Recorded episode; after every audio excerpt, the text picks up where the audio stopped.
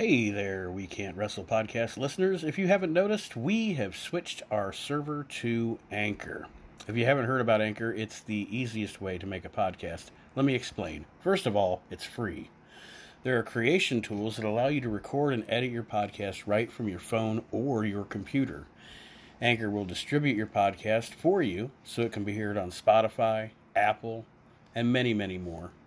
You can make money from your podcast with no minimum listenership, and it's everything you need to make a podcast all in one place.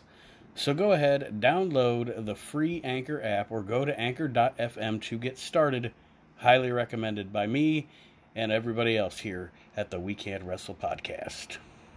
Hello, wrestling fans, and welcome to the We Can't Wrestle podcast. Nate and Aaron are here with you. Kyle is uh, Kyle's got the little uh, the bubble guts or AIDS. whatever, so he won't be joining us on this this week's show. But uh, we're gonna start out this week. Um, a couple of things I wanted to bring up and discuss. We were talking about this uh, off air last night, early today, whatever, through text messaging. Uh, the WWE Extreme Rules pay per view, not terrible. I thought it was a decent show. Yeah. It was a good wrestling show, and honestly, I had kind of been out of the loop of some of the current product, and when I watched this show, I was pleasantly surprised that it was like they allowed heels to go over and they continued to tell stories. Do you know what I'm saying? Like yeah. like the Bludgeon Brothers winning. I'm not saying that the Bludgeon Brothers are going to win if Kane hadn't been hurt, because from what I understand, Kane's foot was a legit deal. hmm But them winning was a good surprise to me. Carmella winning her match was a good surprise to you know. Well, see, but that one. Oh, Well, hold on. I'll go back to that. But like I said earlier, off air, like the WWE pay per views are generally always really good wrestling shows. Um, it's just this is the weirdest to me. This is the weirdest era in wrestling because you almost have, honestly, the most talented bell to bell in ring performers ever. And that's not hating on the previous generation that we like more, just because we ha- that's that's what we experienced and grew up on and everything. But I mean, these these guys and girls go out and have spectacular matches, and they do great things, and they they can entertain you from bell to bell. None of it is their fault, and the stories, the stories on the on the shows, or not even all the stories on the shows, but the shows in and of themselves are so homogenized and so lame, and and you know sometimes a, a Vince McMahon vanity project, or sometimes just terrible comedy or whatever, and you you lose the sight of the fact of how good this roster is. And and what amazing wrestling shows they can put on. Yeah. See, like, I watched it.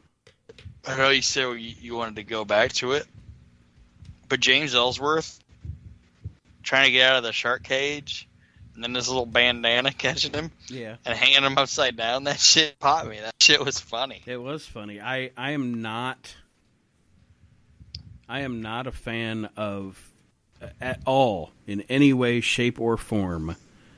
I am not a fan of the way Asuka's been used since she's come to the main roster. I think they've completely wasted her and I think they actually I think they ruined her. But um I it, to me two paper okay that was actually the only match on the show where the finish and everything disappointed me. And it was the same as Money in the Bank. Asuka looks like a complete fucking idiot in this feud. Like both at Money in the Bank and at this show, she stood there and looked at James Ellsworth like an idiot. Like that is so against character and uh, I, she's wasted. She might as well just leave. Like I they beat her at WrestleMania, and now Carmella's beat her twice because apparently Asuka's dumb. Which is the, the to me that's the only way to explain if they're going to explain this. Like at Money in the Bank, Ellsworth shows up in that outfit, And okay, sure, she, maybe she looks at it for a minute and goes, "What the fuck?" But she stood there for what seemed like f- over a minute, just looking at him like a moron. And she kind of did the same thing. Yes, the last night she was looking, just looking at him hanging from the cage or whatever. For, and I don't know if Carmella's timing was off or what, but I think they've they've trashed Asuka since she's come to the main roster. Oh, maybe, but if I saw a chinless guy in a big hoodie and wearing a bunch of bandanas hanging upside down from a cart from a shark cage, I, I might stare at it for a minute too and be like, "What the fuck is it going on?" But I, I, I, I think they're just. I think they're building to her beating the fuck out of both of them at SummerSlam and winning the title.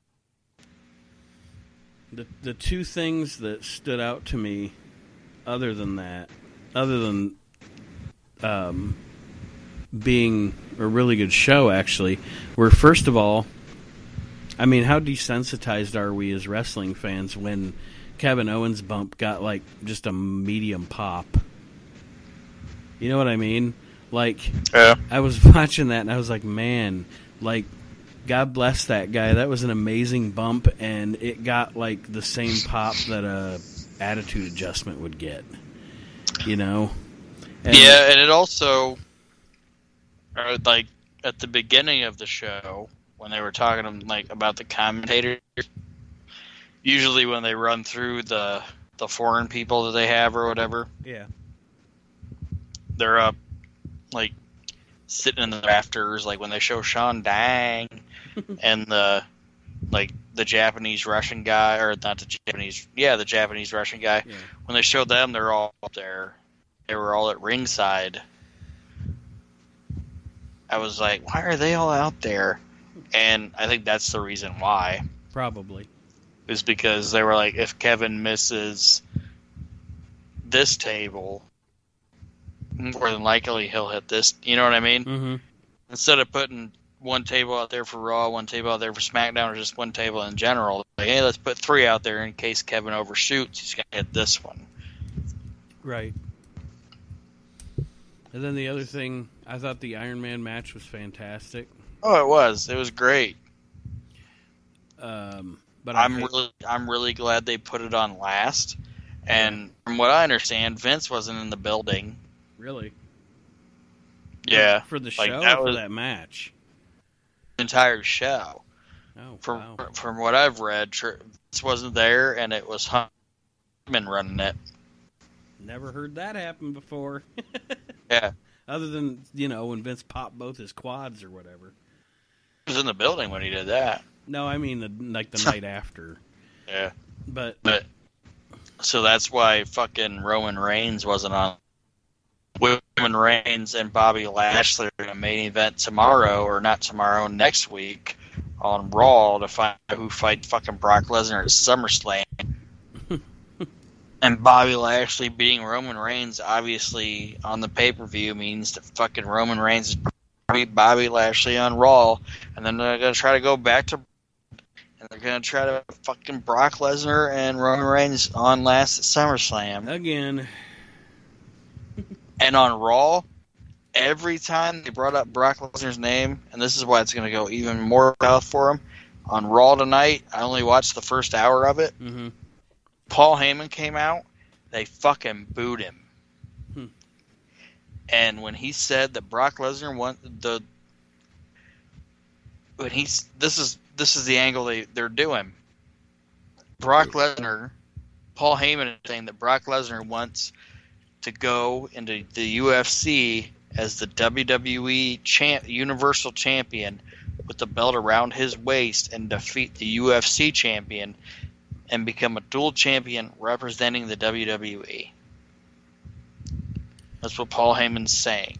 Okay? hmm Every time like like when he came out and said that Brock Lesnar is not going to relinquish the WWE championship because all of these people want Brock Lesnar to be the WWE champion, they fucking booed. Well, of course they did. and that's like you said, that's going to make the match at SummerSlam even more of an abortion. How about we take the guy that people are now resenting for not being around? See, people didn't resent Brock for not being around when he didn't have the title, but now the the guy that people are resenting for not being around. And the guy that people don't like anyway, and let's throw him in the middle of the ring in Brooklyn and see how that works out as our main event. You know, if you did that, if you did that in Boise, you might have a different reaction. But Brooklyn, yeah, not so much. Not going to play well in Brooklyn, I don't think. People don't want that shit. Nope. And when Kurt was talking about like Brock, like Paulie was like, you got to find the guy that's going to fight Rock, and I not saying that he's been handled the greatest way in the world. Bobby Lashley came out and they actually cheered. Yeah. They were into it. And they brought all kinds of people Well, out. Bobby they brought La- out Bobby Lashley. They brought out fucking Elias. They brought out all kinds of people because they did their they're, they did like two three way matches on Raw. This guy, this guy, and this guy, and then this guy, this guy, and this guy, and whoever wins out of both of them are gonna fight on Raw to, next week. They popped huge Bobby, for La- Bobby Lashley. Bobby Lashley's to me, Bobby Lashley's talent is enough to carry him past a shitty feud with Sami Zayn because him and Roman had a, actually had a really good match last night. Yeah. Um, uh, so I mean, he's not unsalvageable. Um, the feud, I think the feud with Sami Zayn was just. I think that they, I really honestly like my my sixth sense about it is all right. They were like, we got Bobby Lashley. We're gonna debut Bobby Lashley right after WrestleMania, and they were like, fuck, we should have held off. so they just threw him into something. And yeah, just that that first initial feud with Zayn didn't work out because it was written poorly. They had they had a good match, but they're yeah, But, they, but, they yeah, didn't have, the, they didn't have on Raw, on Raw. Sorry, go ahead. they didn't have great chemistry. Was their problem? No, on Raw they popped like at all the guys that came out. They popped big for Bobby Lashley, Drew McIntyre, Finn Balor, and Seth Rollins. Yeah, On Raw tonight, that's who they popped big for. I mean, and and everything like I've thought this for the longest time. Everything they're doing with Roman Reigns, like trying to get this guy over as a big face, which they're kind of scaling back on it now. yeah, Honestly, they've been having him act a little more heelish, which is not going to work anymore because they're done with the motherfucker. But every ounce of whatever whatever they put into Roman Reigns is what they should have been putting into Seth Rollins. yeah. From the beginning, I agree with that. So, the next thing, what do you think? And I'll give my feelings on it about Hulk Hogan being welcomed back into the fold. He should have never been kicked out. You're right. I know I'm right. I, uh, there's That's why I wouldn't have said it. You know, there's a there's a of course there's a there's a because we well first of all because we live in 2018 and you're you're you're not allowed to make a mistake in your life. Um, but I'm not saying he should have just been like featured on television and this never happened, but he should have never been a, like there's a put on an island. There's, there's a backlash from internet dweebs about this, and, and I want to I want to make my statement on it, and then you can see what you agree with and what you don't. But I, I like you said, I don't. First of all, I don't think he ever should have been taken out of the Hall of Fame. Um, frankly, I think that to distance themselves from him for a little bit was probably a good idea, just in case there was any legal action or because he was going through that lawsuit or all that, and that's fine. But mm, first things first, the announcement apparently was made in the locker room. He addressed the locker room. Everybody in the locker room, especially those of color, like a Booker T or somebody like that, accepted his apology. And secondly, like I said when the whole thing started, I would love someone who's sitting on their high horse about this whole situation to seriously look at me. I, I wish that like, if they had the chance to disintegrate upon saying it and tell me straight to my face that in private, when they in private they have never done anything or said anything that was wrong or would have offended someone.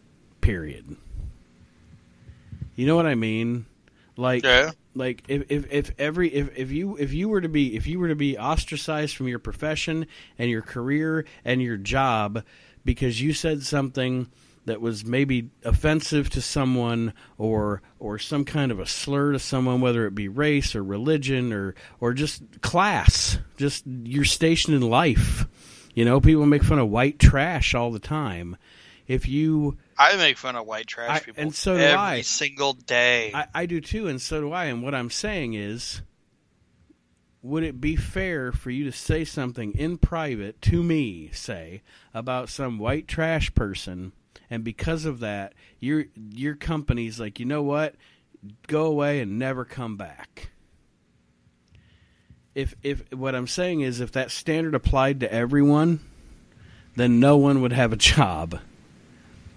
and then we'd all be white trash. I like it. so before we went on the air today, just as a little, I guess, substitute for Kyle's pay per view review. By the way, I have uh, Slamboree 1996, and Aaron got lucky enough to get Extreme Rules 2013. yeah. So we're sticking with the Extreme Rules theme there. But um, you wanted to discuss maybe five people that you think um, didn't get didn't get used properly or didn't get what was the like they should have been. It, they should have been a bigger deal than what they were in the situation they were in. I didn't write anything down, but I can totally I can totally freestyle this one. Okay. Well, let's take a break first, and then let's do that. All right, we will take a quick break. We'll come back with more of the We Can't Wrestle podcast, and we'll uh, discuss that topic here. Un momento. We'll be right back.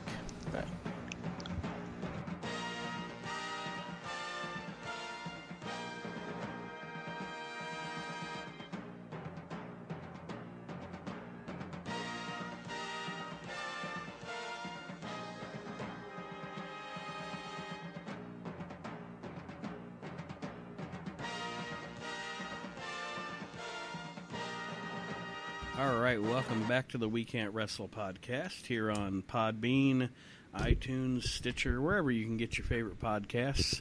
And uh, just a reminder if you uh, are listening on Google Play or iTunes, give us a five star rating, leave comments, hopefully positive comments about the show.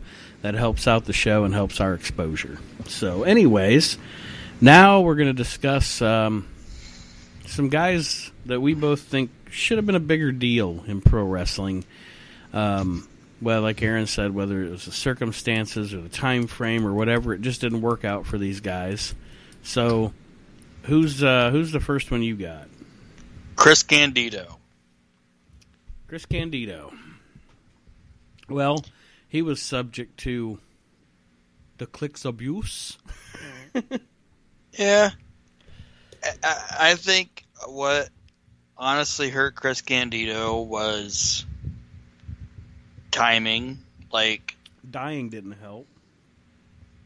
yeah.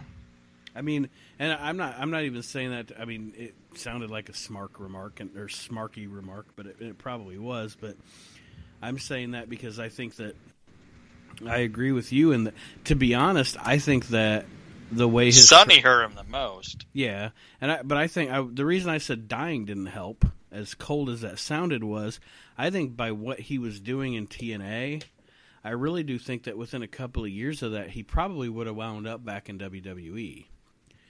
And Yeah. he'd, he'd probably be one of those guys that's, you know what I mean, that's with WWE now, that maybe is like a Dustin or somebody like that, that maybe could have made an impact in a later storyline or something to that effect. And he was young enough because he got started young enough where he still had a lot of years ahead of him. Yeah, I just I, I think the guy had the wrong relationship. Like his significant other overshadowed him, and if he would have been a foot taller, per se, he would have been a bigger deal than what he was. Like if that guy would have been a foot or a foot and a half taller, he's the stereotypical what a wrestler is supposed to look like. Mm-hmm. Like that guy honestly got so muscular and so big that he flexed and ripped his fucking bicep. That's Mhm. how fucking in shape motherfucker. was. I know that sounds silly, but that's how ripped the guy was. You know what I mean? Oh yeah, he was in fantastic shape. And he had a shitty gimmick. That gimmick was terrible for a guy. For somebody like Sunny, it's the greatest gimmick in the world. You're gonna put her in a fucking leotard and put her out there. People are gonna cheer for it. Or somebody that is never okay. And I'm not hating. I don't. Maybe I am hating. I don't know. But um, a guy like Mike Bucci, um, Sim- Simon Dean, Nova, that guy was never honestly Good. and he was never going to rise above the position. I mean, he was funny. I thought that Simon Dean gimmick was funny, and he did some It funny was. shit. But he was never going to rise above that position. You know, he wasn't a good enough athlete, a good enough wrestler between the bell, between the ropes. My opinion, that he was ever going to rise above that position. So a gimmick like that for a guy like that is fine. But for somebody with the talent of Chris Candido, because that fuck could go, was uh, yeah, it was. And I mean, he landed in WWE at the wrong time because they were still in that Isaac Yankem era Yeah. of the gimmicks. Like I honestly think that if Chris Candido would have not signed that contract and gone there in ninety and waited maybe three years later, Mm-hmm. he'd be a bigger deal than what he was. Yeah. Um, because he could talk, he could work, he he he's I, and I almost I almost said he was like an Eddie Gilbert, and Eddie Gilbert's somebody that I could put on my list, but I didn't. But he could have been so much more than what he was. the first one on my list is actually a twofer. A twofer. I got two birds, one stone here because I I look at them the same way as a tag team, and then once the tag team was separated as single stars, and that's Warlord and Barbarian, the Powers of Pain. You I know, see Barbarian. I think I think that I think that Warlord could have been a great monster heel feud for Hulk Hogan. I'm not saying Warlord should have been the champion. I think that something that hurt that guy because I, and I know, I know he wasn't uh he wasn't a, a masterpiece in the ring, but neither was Andre the Giant, neither was the Earthquake. But they they had something going for them, and I think that he had a look and a presence about him that he. I think the the first two things or the two things that hurt him were first of all he was a big man in a land of big men.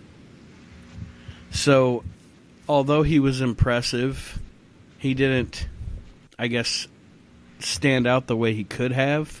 And then, secondly, although I loved him as a manager, I think it was a mistake to put Barbarian's character with Slick's character. Does that make sense? Yeah, Like they Where didn't, did they didn't fit together. that's what I'm saying. Where did they meet? Like Warlord ain't just walking down the the mean streets of Detroit dressed like that. Like Warlord almost. Okay. Do you want to hear something funny about Slick though? Well, there's lots funny about Slick. I know, but this is really funny. Bobby Heenan was on a primetime wrestling I was watching, and he was talking into a banana phone. Mm. because his phone broke, and Gorilla Monsoon was like, "I got a gift," and he gave him the gift, and it was a banana phone, uh, because the gorilla's giving him a banana phone. You know, well, come back from break, and they've been talking about some shit before, but Bobby's talking to the banana phone to one of the runners of primetime wrestling. And he goes, "You'll know when he shows up. He's wearing he, he's driving a cherry red El Camino. It's gonna have fur seats and a pair of dice hanging from the rearview mirror." And Gorilla Monsoon goes, "Oh well, it's got to be Slick's car." Gotta and be. that shit that shit cracked me up. Who was the next guy you were thinking of? Brady Boone Brady Boone. he played Battle Kat. Yeah. and he was a jobber in the 80s and if you watch that guy like if he would have been probably three years later he I don't I don't know I think that Brady Boone was like totally ahead of what like totally ahead of his time Yeah. that dude was built like a shit brick house. It's kind of like Chris Candido. He's built like a shit brick house. He's muscular. He's defined. He's, he looks like what a wrestler's supposed to look like, but he's too compact. Mhm. You know, like this guy was working a style like nobody else was doing, but he was only like five ten, so he got overshadowed. Like if he would have been in a different era, Brady Boone would be a bigger deal than what he is now. Well, you know, to be honest, that if it wouldn't have been for, if it wouldn't have been for the Monday Night Wars, and I know, I know we don't talk about him a lot because he was a son of a bitch, but if it would have been for the Monday Night Wars, that would have happened to Chris Benoit. Yeah. Chris Benoit would have stayed in Japan and just been Pegasus over in Japan. He never, he never would have, he never would have made. He he might have been an ECW, but I just don't think that w- without the Monday Night Wars and those two companies trying to get to grab up talent like they were, and you know what I mean. I don't think I don't think Chris Benoit or Dean Malenko happen on the big stage, and that's not knocking their talent at all.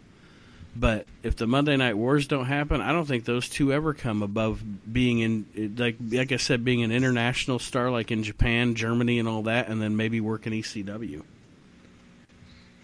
Well, I agree, and I think Brady Boone is probably like the second best jobber ever. He might be the first best jobber Right because he would have right- great matches with everybody. Right behind the late great Israel Mata, right? No, I don't even know if the guy's dead. I think the greatest jobber ever is Leaping Lenny Poffo. I think the greatest jobber ever is George South. George South is like George South is and the reason I say that is George South could have like the kind of match with Tully Blanchard that Barry Windham could have with Tully Blanchard. but it would be a jobber match. Yeah, that's how Brady Boone was, man. You watch that dude; he was phenomenal. Me, I've always said that about George South. Like that dude could fucking go, but he never won. And that's what I love about a good jobber is you, you watch the match and you're like, oh, oh, maybe, maybe, oh no. the next guy that I'm thinking of is kind of a blip on the radar in the history of wrestling, but his whatever six months or whatever in the business, I love watching him perform, and I think he could have been a staple. It's not Scott Putski, is it? No, no. I think he could have been a staple, and the guy I'm thinking of is Blitzkrieg.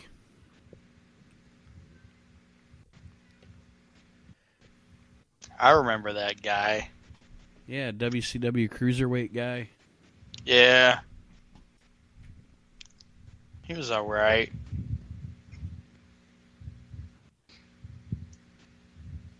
I don't know what happened to him though.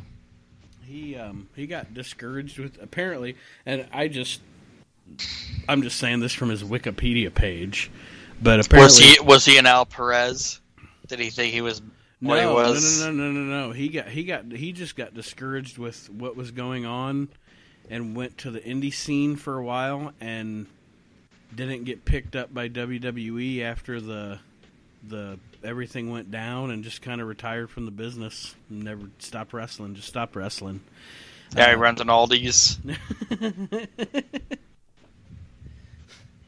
now he's the associate manager of produce for Aldi's. Yes, in uh, Dothan, Alabama, and he was a Good white. for He was a white dude too. wasn't even an actual Hispanic luchador. But I Good thought I mean, him. I thought his move set was good. He was really quick. He was almost like. He was almost like early Rey Mysterio, but I don't know. He just kind of went by the wayside, and and I, I think he just kind of got lost in the shuffle. And you know, I could be completely wrong. Maybe he wasn't as good as I thought he was, and that's why he got lost in the shuffle. But I think it was just because he came in WCW in '99, and well, you know how that goes.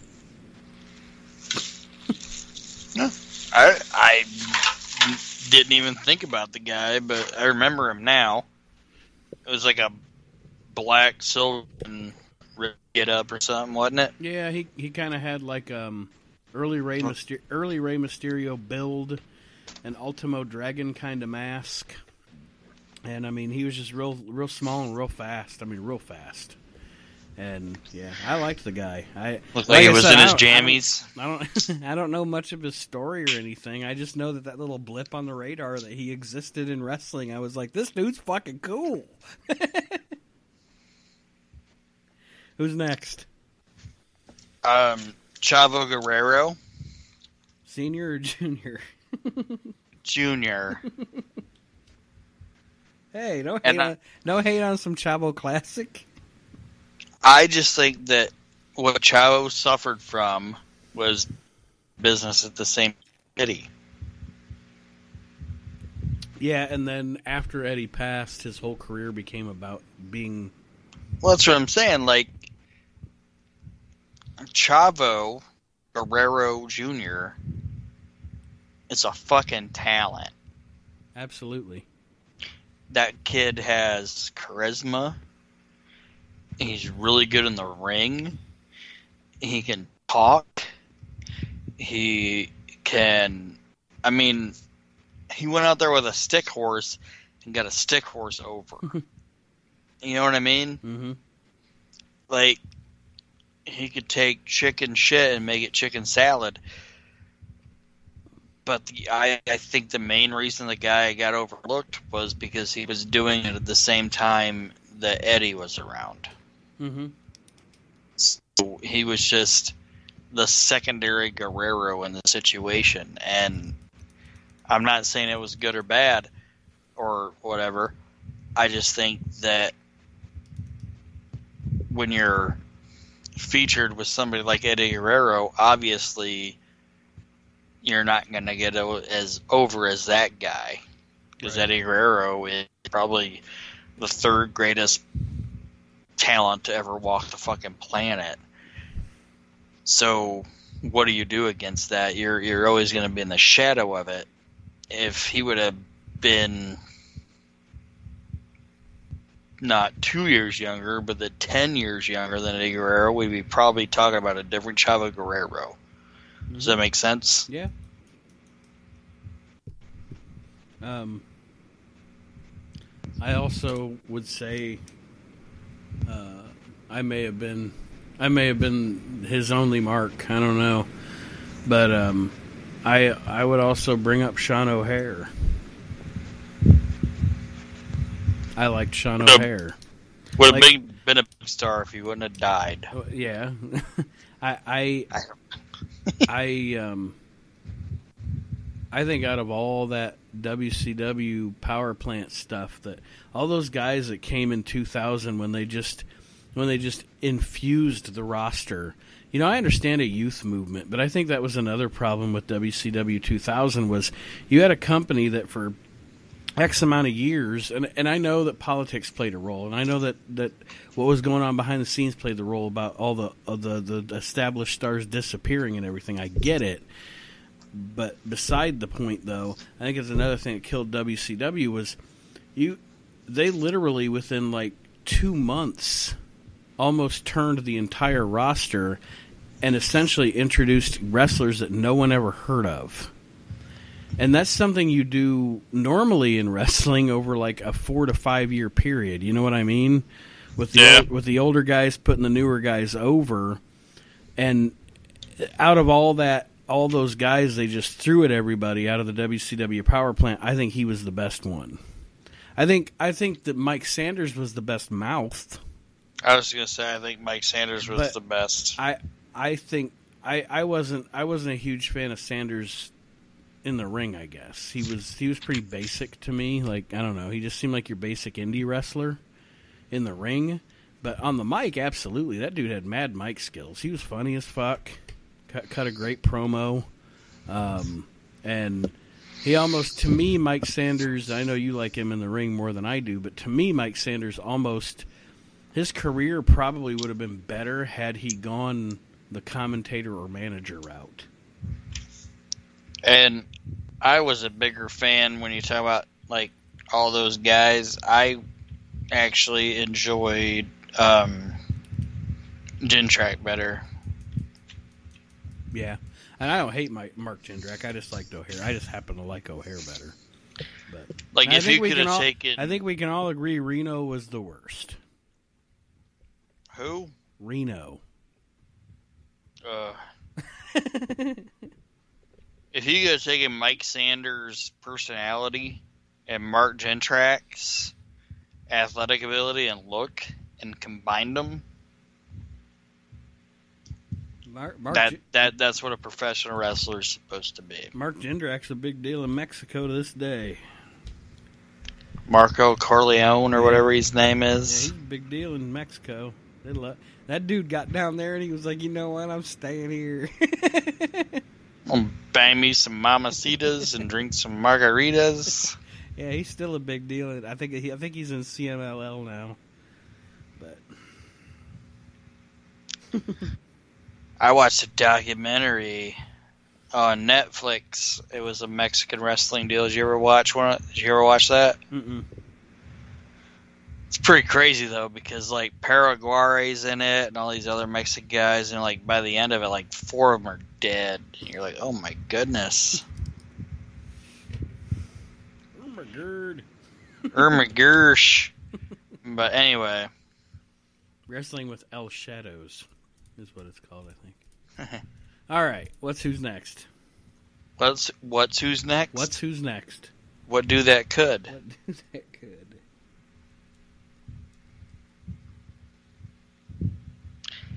It is Vader in the WWF. Oh yeah, absolutely. I don't think we have to like expound too much on that because I Mhm. think we've talked about it before. But that should have been a bigger deal. Vader, uh, and I mean, if you if you listen to anybody that was in the know at the time, you realize that that was essentially Vince McMahon's fault because Vince McMahon didn't understand Vader. And then by the time Vince McMahon did understand Vader, he had not understood Vader so long that Vader was ill effect was not effective in his role. Like Vader should have went into that Royal Rumble and eliminated everybody.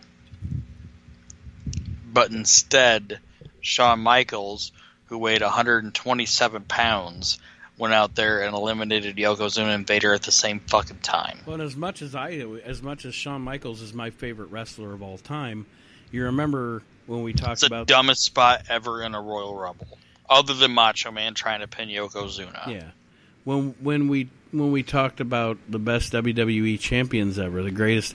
I didn't have Shawn on my list, and I said the reasons for that and everything. He is my favorite wrestler. That being said, Vader. When it ended for Vader in WWF was SummerSlam '96. Vader should have beaten Shawn Michaels at SummerSlam '96 and won the title. That's what should have happened. and it didn't, and we all know what happened, and it is what it is. But after that, he was just another face on the roster. So that match, Yeah. to me, that match right there. I mean, the Rumble. Yes, you're right about that. But to me, you could have recouped from that over the summer. And to me, Vader not beating Shawn at SummerSlam '96 was the end for Vader in the WWF. Even though he was there another two years, that was the end. I mean, it's you know he was going to be a face on the show, and that was it. Between, I agree. Between Hulk Hogan and Shawn Michaels, they killed Vader. And that's the only thing they ever did cooperative ever. Yeah. um, the last guy that I'm thinking of right now that I think should have been a bigger deal, and I I don't know why. I, I mean, I guess I've never researched it or anything. I, I don't know. Was uh, MVP? I don't really know why he wasn't a bigger deal either. I don't know if he had like a bad Yeah, that's attitude I'm or saying. I, I've ne- I guess I've never looked into it or what the story was with him in the WWE, but you know, after after uh, after his his run with, I, I think I think like the last the last thing they did, he was there for a couple of years after, but I think the last thing they did with MVP that was like a big deal, or that they treated as a big deal, was his feud with Matt Hardy, and then after that, he just kind of was just there. yeah, because that was a Vander Holyfield. Yeah, well, and they feuded for like months. I mean, they feuded for like almost a year, and it was a great feud for the U.S. title and everything. And It might it might have been his barbarian esque entrance at WrestleMania. maybe, where he came out and nobody reacted to him until they remembered that he was fighting Chris Benoit. and they were like, oh, yeah, he's fighting Chris Benoit. Like, Yeah. you came out and you heard the guy go, yeah, yeah, yeah, yeah, let's do it, yeah. And he was, like, happy. And his pyro was going off and nobody was reacting. but yeah, I don't, I don't, I don't understand what happened with MVP, but it didn't happen.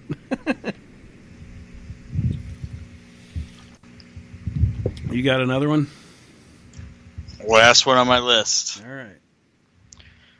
And I know why it didn't work, but I think it's idiocracy, and is the reason the guy, in my opinion, that I, not the guy I'm talking about, but the guy that made the decision, shows to me that he's not as great of a mind in wrestling as everybody says he is, and it's Jake the Snake Roberts in WCW.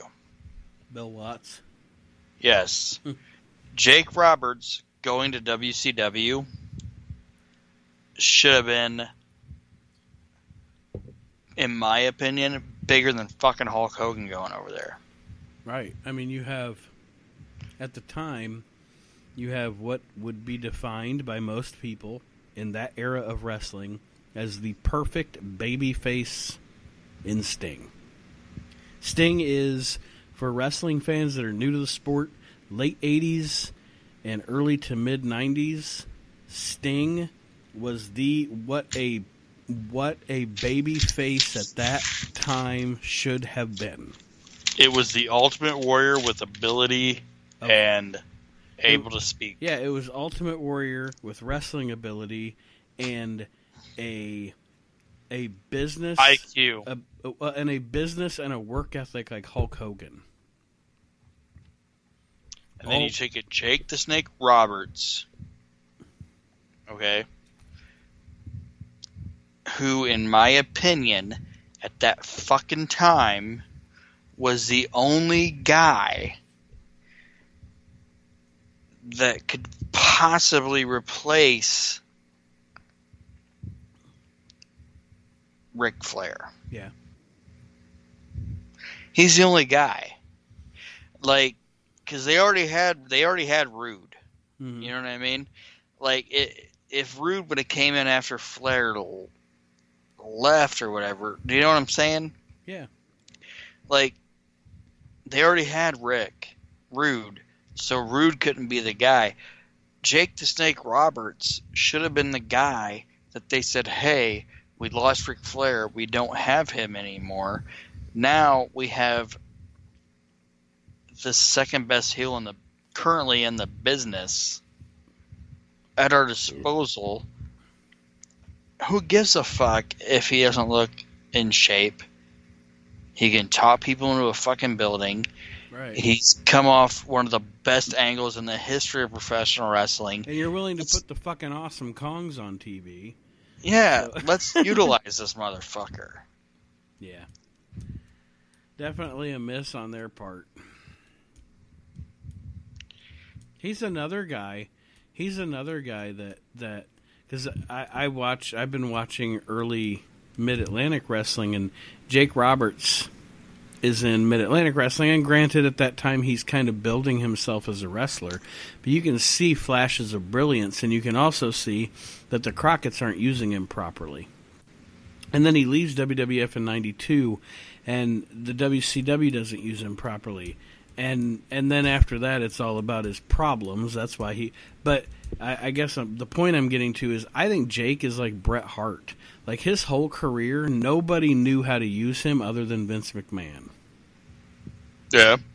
You know, Vince McMahon knew that as a heel, Jake Roberts was perfect for being in psychological feuds where his promos were going to talk people into seats. And then he also knew that as a babyface, from his wrestling ability and his He, psychology, he he knew, holy shit, I can't get this guy over Hogan, and he's probably going to wind up over Hogan. You And know, he, he also that's what I was about to say. He knew that he was like, you know what, this guy needs to be the guy that people wrestle before they wrestle Hogan. Yeah, because from what I understand, he tried to have him wrestle Hogan, Oh yeah, and, and, and that crowd was like, "We really like this guy Yeah, better." Jake says on his pay, on his DVD that he came back before the or he came they came back after that match and Hogan looked at him and said, "Sorry, brother." Yeah, like you got no luck, dude. Vince ain't gonna. And then Vince told him the same thing. Look, I can't have you going out there and people cheering you over Hogan. So that was what made Vince decide to turn him babyface, and he essentially became, you know, before, until the Warrior came around, he became the number two babyface, and he was always the top babyface on the undercard or not undercard, mid card. So and I think he, I, I honestly think that WCW shit the bed on not keeping that guy and not using him right. yeah, I I know the fucking spin the wheel, make the deal video was hokey or whatever, but well, and the- Jake could have been Jake could have been so much bigger for WCW at that time. and they squandered it. All right. Because all right, Well, I guess we'll, right. we'll take a break. Do you want to go first? Do you want me to go first for these pay per views? Mine's gonna be quick, man, because it sucked. All right. Well, we'll get yours out of the way first, and then uh, we'll talk about mine, which, to be honest, wasn't exactly a walk in the park either. But we'll uh, we'll take a break. We'll come right back with more of the We Can't Wrestle podcast. Stay tuned, wrestling fans.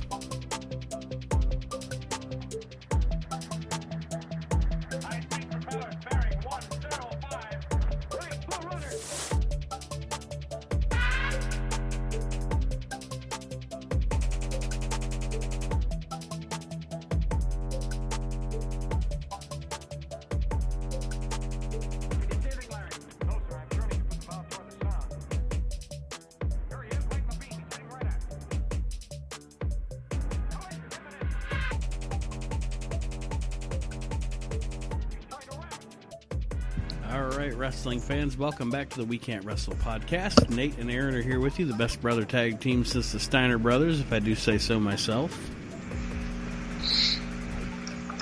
I agree. They call me Big Papa Plump. but anyways, um, now we are on to pay per view reviews this time around, and um, So if you're Big Papa Plump, that means I'm Scott. St- I'm Rick Steiner.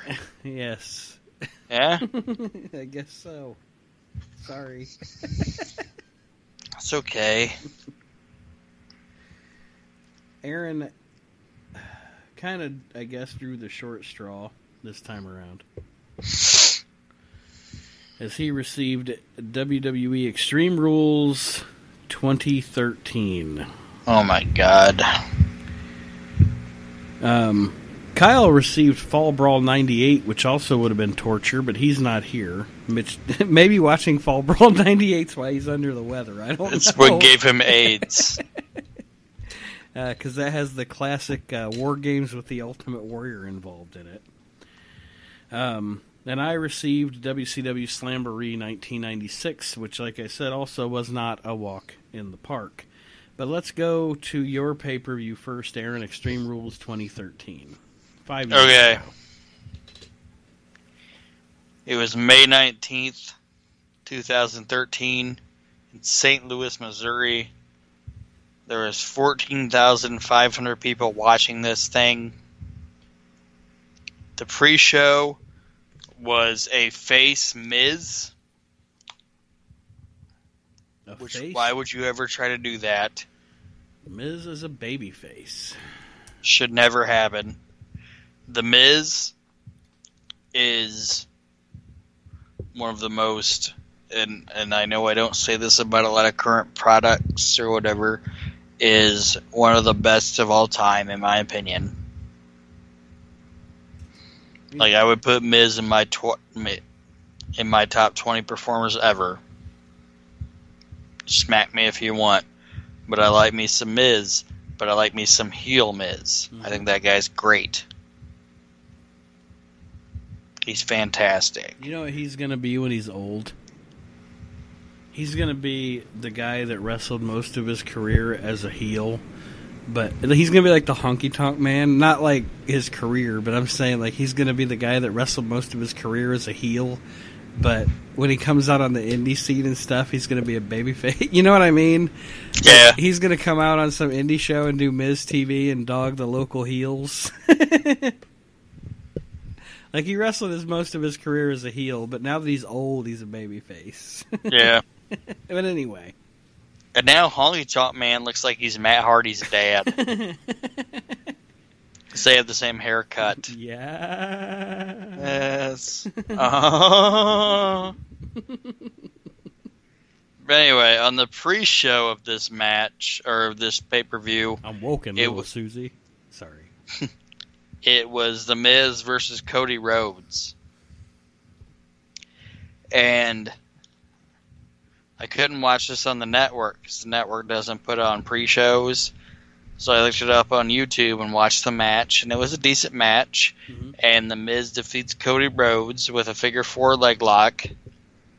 And um, what I gathered from this match was a few things. Was um, Smoke and Mirrors, the entrance theme for Cody Rhodes, It's cool as fuck. has I should say has should have been we had a um, podcast before where we were talked about themes Mm-hmm. like that should have been on my list your only smoke and mirrors is a fantastic fucking theme song It is. it is fucking awesome and um the other comment i had on my list is or on this paper that i wrote is who the fuck is tony dawson? I don't remember fucking tony dawson. I don't either. he was a commentator. He's out there with josh matthews. It's josh matthews and tony dawson calling this match. Don't remember that motherfucker. He's he's And- he, he works huh? with he works with Mark Lloyd somewhere now. yeah probably at fucking fye Selling bobbleheads So- and pops, Funko pops. Yeah. Funko Pops and Japanese candy.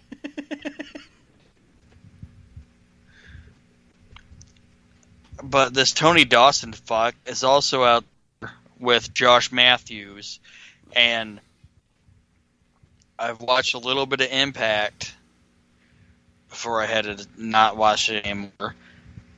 And the question I have about Josh Matthews is this: there's been commentators that have started, and when they started, they weren't good.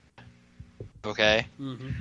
Like a Tom Phillips or a um, early Joey Styles when he started with ECW, Right. or a very early, Michael Cole. um, huh? Michael Cole. a very early Michael Cole. And as they've gone into their career, what have they done? They progressively get better. They've progressively gotten better. Well, Josh Matthews has gotten worse. That's true. That guy in his career was so good in the WWE as a commentator, and now it's fucking abysmal. Yeah, he's garbage. Yeah. He's got a hot wife. Good for him. but you suck at your job, Josh Matthews. I know you're not listening, but you suck. And at the end of this match, it is The Miz defeating Cody Rhodes. And he beats him with a figure four leg lock. And for however much I love The Miz, I am glad he doesn't use the figure four leg lock anymore because he puts on a horrible figure four leg lock. It's terrible. It's terrible, as Charles would say. It's terrible. Terrible. So that's how the pre-show ends, and then we roll into the main show, and we open up. It's Extreme Rules, yada yada yada. Terrible video package because it's hyping a terrible fucking double main event, which is John Cena and Ryback in a last man standing match, and also um, Triple H and Brock Lesnar in a steel cage. And the opening match is Chris Jericho versus Fandango. and the reason for this match is that Fandango beat Chris Jericho at WrestleMania that year. Did I say Chris Jericho beat Fandango? I'm sorry. Fandango beat Chris Jericho at WrestleMania, Yes. and and then And um, fandangoing was all the rage at this time. Yes. And then on a follow up Raw, they did a um, Dancing with the Stars takeoff, and Summer Rae, who is fantastic. Just going to put that out there. She's amazing. Acted like she twisted her ankle and fell down, and Chris Jericho was worried about that, and then Fandango ripped up part of the dance floor and hit Chris Jericho in the head with it. And then she stood up and she was like, haha, I was faking it.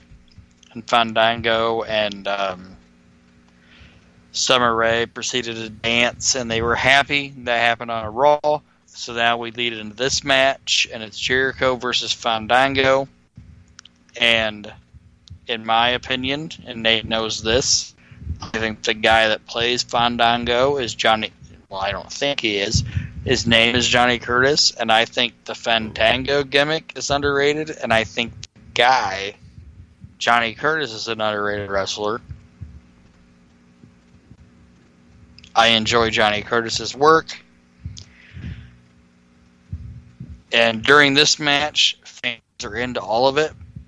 They did Fandango, they did Chris Jericho, and they have a really solid match. And Fandango keeps up with Chris Jericho, which should be a compliment to him.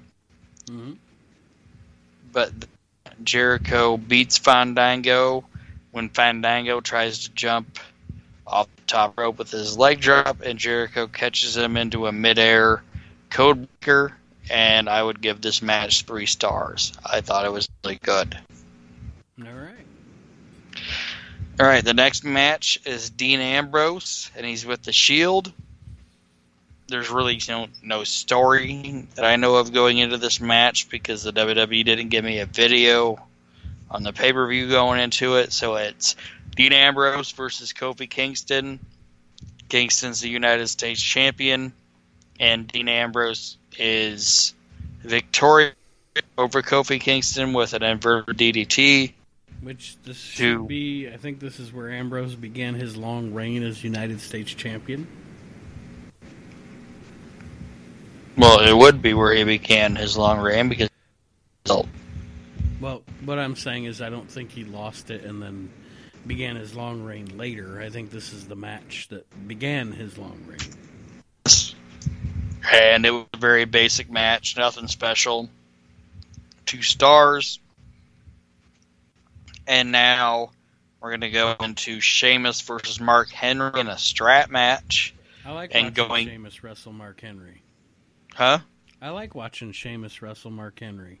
I do too. And going into this match, Mark Henry apparently showed his strength by pulling two tractor trailers, or whatever. Like, oh, this is how strong I am. It's not gonna be able to. And um, Sheamus in like embarrassed Mark Henry because they were going to do a tug war, and then he let go of the rope and let Mark Henry fall on his ass, and then they were going to do a arm wrestling competition, and um, when they were getting ready to do the arm wrestling competition, Sheamus asked Mark Henry, "Are you ready?" And Mark Henry was like, "Yeah," and then Sheamus punched him. But Sheamus is supposed to be the face. but everything I'm watching on this fucking video package they're showing me is that Sheamus is the asshole in this situation. you know what I mean? Yeah. Mark Henry just pulled tractors up a hill and fucking Sheamus is some shady heel shit and keeps calling Mark Henry lumpy. in every promo, he's like, "Oh, this is what Lumpy did." Lumpy Henry. I think he works at the Yeah. local gas station here in town. Yeah, he just keeps calling him Lumpy. That's kind of funny. And what I took from this show, so like not even so far, I'll, I'll go ahead. Is um, Sheamus, the Shield, Fandango. They're all super over. Like when these guys come out, the fucking place goes banana. And now when all these guys come out, nobody does anything. Yeah, they're just sitting on our hands until So we get until the- we get to pass around a beach ball or have some stupid chant like ma- not that Macho Man was bad, but have a chant like Macho Man while these guys are performing for us. Yeah, so what the fuck is going on? And in this strap match, and it's a it's a decent match. They have the, and this is not a thing I've ever been a fan of. They have the two light set up. Uh huh. I don't like that. I don't like where it's like, oh, if this guy touches a turnbuckle, it's a green light, and if this guy touches a turnbuckle, it's a red light. I don't like that. It's kind of hokey. What is and what it says as a fan is you think I'm a fucking idiot. that I can't remember if this guy touched the corner in sequentially or not. Yeah, it's not like, It's like- this show was going on in West Virginia or. Yeah, I'm watching it on my recliner. Don't insult my intelligence. This match ends um, with Sheamus winning after he's touched some corners and um, ends up out of a world's strongest Samoan drop, hitting a Brogue Kick, and then he tap he taps the last corner and he wins. It's two and a half stars. A decent rating. It's actually a pretty good match. The next match on the card is Alberto Del Rio versus Jack Swagger in an I Quit match. And it's, um, I'll just read the notes as I have it. Dutch Mantell be working for the WWE, and he should be working for the WWE as creative, and he should also be writing promos. Great, a great promo. And I think Dutch Mantell is a underrated human being in the fact of creating stories and just being a personality.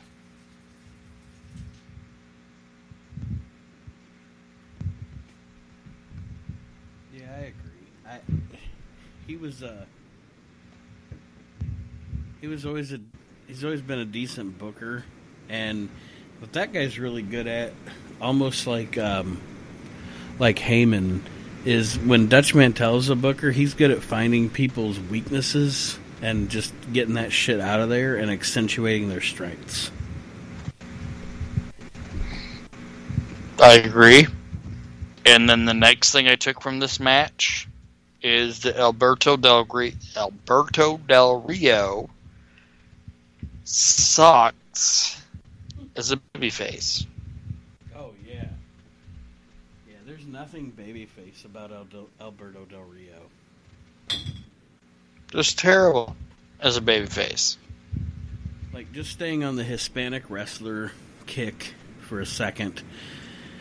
To me, using Alberto Del Rio as a face was always the equivalent to if you would have tried to use Tito Santana as a heel. I don't think Tito Santana could have ever been a heel. He couldn't have been an effective heel, in my opinion. I agree. It's like when WCW tried to turn Rey quasi heel. It's like people don't want to boo that guy. Right. Unless he comes out uh, in place of Daniel Bryan at the Royal Rumble. They That- were just booing the situation. I know. I was just joking. Vince McMahon. Vince McMahon figured out how to turn Rey Mysterio heel. Oh, and and when he wrestled when he wrestled Sabu at ECW One Night Stand, they booed him there too. That was the situation too. So Alberto Del Rio, but as a face, butt face. You've heard of a baby face? Alberto Del Rio was a butt face. And then also, as I've been watching this show, I realized something that even though he had a couple funny comments in his time, JBL, great as a character and a wrestler, fucking horrible commentator. Fucking horrible. Think so? I know so. See, I didn't mind JBL as a color man. Fucking horrible. Now, And JBL would never want to be a colored man. I'm just saying. all right. I guess I'll say this. I think that JBL was a good color commentator before before this era of wrestling. If what I'm saying makes sense. Like just like Jerry Lawler was a great heel color commentator before this era of wrestling. Before it was fed lines and fake laughs and talk get get talk about the Twitter and and uh, you know what I mean? Like I think if you go back and you watch, say, WrestleMania 25, and you watch the Money in the Bank ladder match at WrestleMania 25, JBL is fantastic as a color commentator in that match. But you come into the modern era where, I mean, example Corey Graves. Corey Graves has the ability to be a fantastic color commentator, but quite frankly, on Raw and SmackDown, he sucks because. I mean, I don't know how many times. What was it last night at Extreme Rules? There was something he kept saying over and over and over again. I was like, "Would you shut the fuck up?" And I know it's because he's being told to say it. Um. Oh, how many times? That's what it is. How many times do I have to hear Corey Graves say Mella is money before I can burn the fucking arena down? Oh, I agree. Oh, shut! It's like shut the. F-. And I, again, I know it's not him, but it's like shut the fuck up. anyway, sorry, diatribe. I Didn't even know what that meant.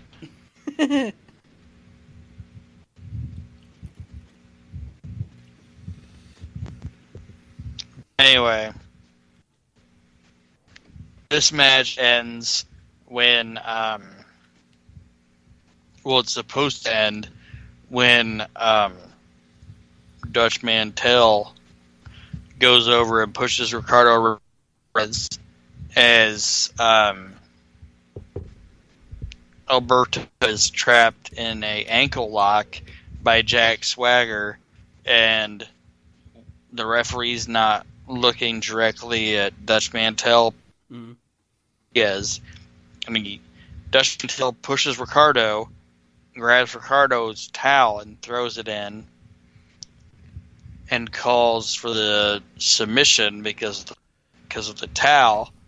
And then another referee comes out and goes, "No, Alberto never gave up. It was Dutch Mantell that threw the towel in." And then Mike Chioda does something that a referee has never done in the history of anything, and goes outside and asks Mark Yeaton to show him on a like little flat screen TV the outcome of the match. Hmm. So Mark Yeaton shows him that it was Dutch Mantell, in fact, that threw in the towel. So then Mark Chioda, or Mark Chioda, Mike Chioda, returns the match, and then Alberto traps Jack Swagger in an armbar, and Jack Swagger says, "I quit." So Alberto Del Rio won that match because of Mark Yeaton's Instagram. basically. and JBL even states the fact of what the fuck. We've never used replay in the history of the WWE. Mhm. Anyway, I thought the Mike Chioda going out and watching me was kind of but it was a decent match. I'd give it like two stars. And then the next match is Team Hell No versus the Shield for the tag team titles in the Texas Tornado match. It had good action, and the Shield over Team Hell No with a modified Doomsday Device. And um, honestly, the biggest thing I got from this match, and it was was the fact that um, Glenn Jacobs' staying power fucking ridiculous. Mm-hmm. like this guy is in a 2013 match at Extreme Rules. He was just on a 2018 match at Extreme Rules that I just watched. And I was just the other day watching him on like a 1998 Raw. Yeah. And then if you go up beyond past that, you go back and you say this guy was on the 1990 Survivor Series. It's fucking ridiculous. Oh yeah, I was about to say you could go back and say that guy was in the in one of the semi-main events of SummerSlam '95. Yeah, and and he is consistent. Like he's been super consistent, and the size that he is, and the age that he is, and everything. He has. And uh, it's gonna sound silly when I say it, but he has no right being as good as he is. Right. It's fucking. The guy's fucking freak, and he walked out on a fucking show in 2018 and I know he didn't do a lot of phenomenal things, but a guy at his age walked out in a fucking air cast his match. Right. Glenn Jacobs is the fucking man. Behold the cane, the cane of canes. Yeah, he's the fucking On your knees, dog.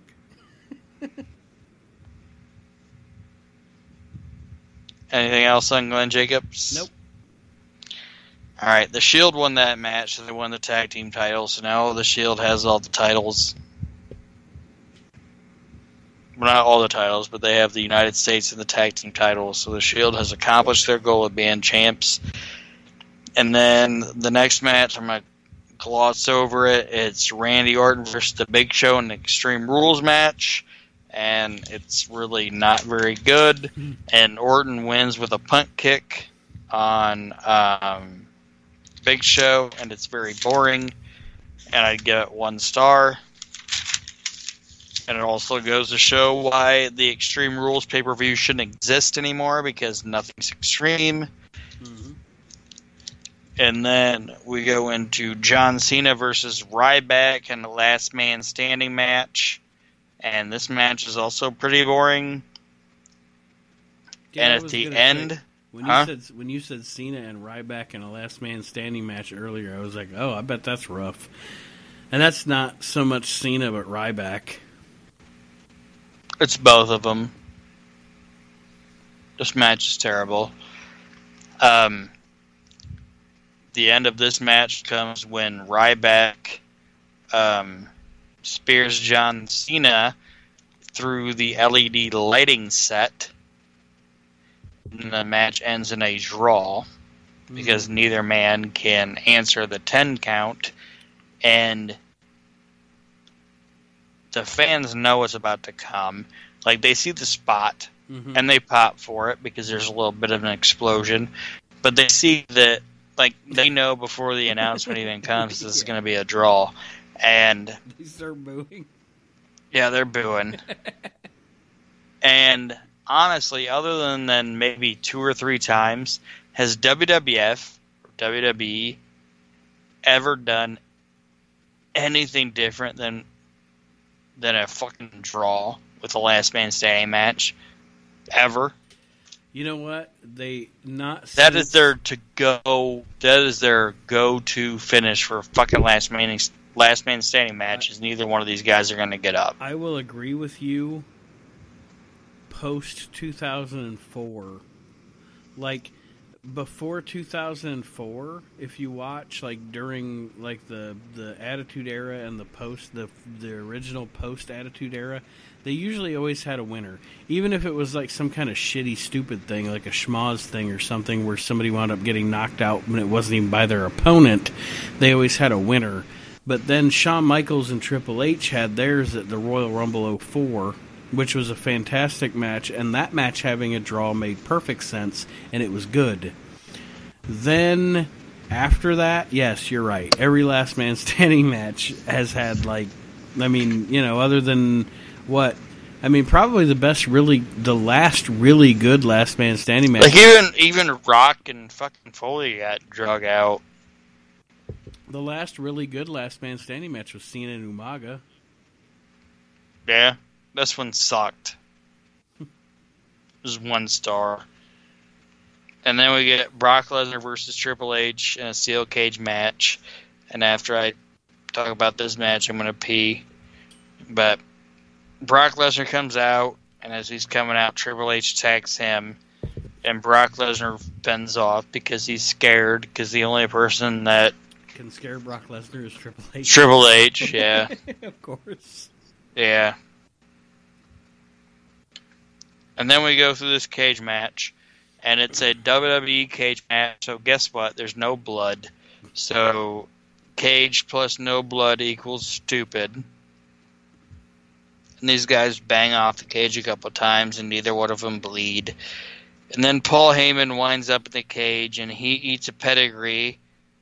And then I'm assuming he eats a whole pizza and a box of Texas toast, and then an entire peanut butter pie. and washes it down with matzo ball soup. Yes, and a milkshake. And then he comes back and hits a low blow on Triple H, and then Brock Lesnar hits an F5 for the victory. And I'd probably give this match two stars. It was horrible. And that's it. That's how we go off the air with Brock Lesnar celebrating with the Paulrus. And I would give this entire show two and a half stars. It's fucking horrible. Extreme Rules 2013. Fucking sucked. So when we return, we're going to head over to Baton Rouge, Louisiana. And uh, when we return, I will review WCW Slamboree 1996. It has to be better than this mud butt show I watched. We'll be back with more of the We Can't Wrestle podcast.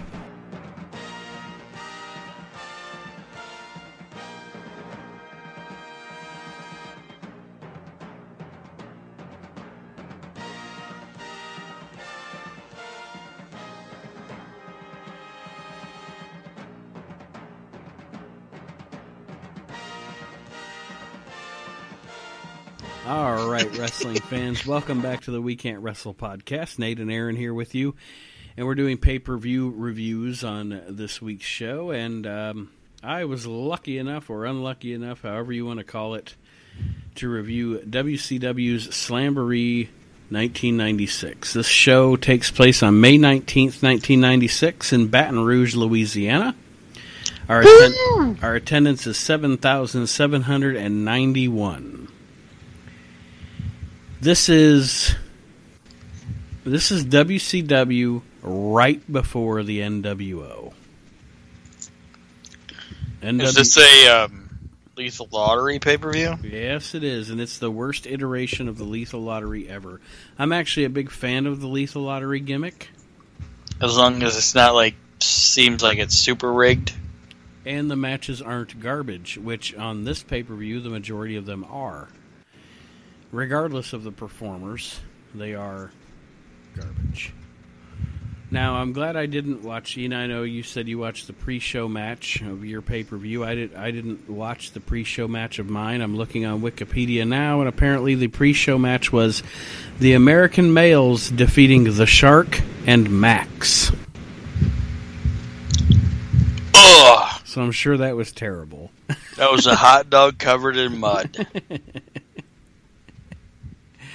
And now, uh, the the the main theme of the we our commentators are Tony Schiavone, Bobby Heenan, and Dusty Rhodes, which is always fun. Heenan and Rhodes. I will have some fun moments about that later. Schiavone's good in there too. Probably the highlight of the show: Bobby Heenan and Dusty Rhodes. I like Tony Schiavone. It's the greatest match in the history of professional wrestling. He was told to say that shit. Tony Schiavone's a good commentator. He's not terrible. So the lethal, the point of the lethal lottery, and before this pay per view, the matches were already determined on a drawing on Nitro. Um, but the point of this is we're going to have these lethal lottery matches in the, the of this tournament. It's going to be a tournament. Are going to advance to a lethal lottery battle royal at the end of the show to clou- to crown the Lord of the Ring. You were better with saying clown. the Lord of the Ring. So our first match, of course, the Road Warriors have been broken My up. precious.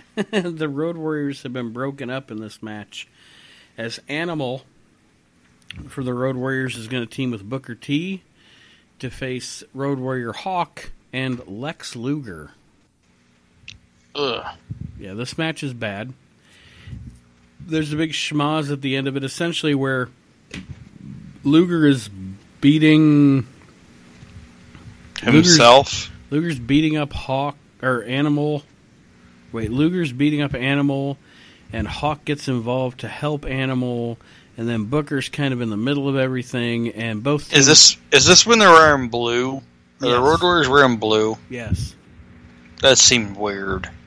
and this uh, this match is awful, especially it, it's you know considering three of the performers in the match. The match is awful, and uh, both teams are eliminated from the tournament.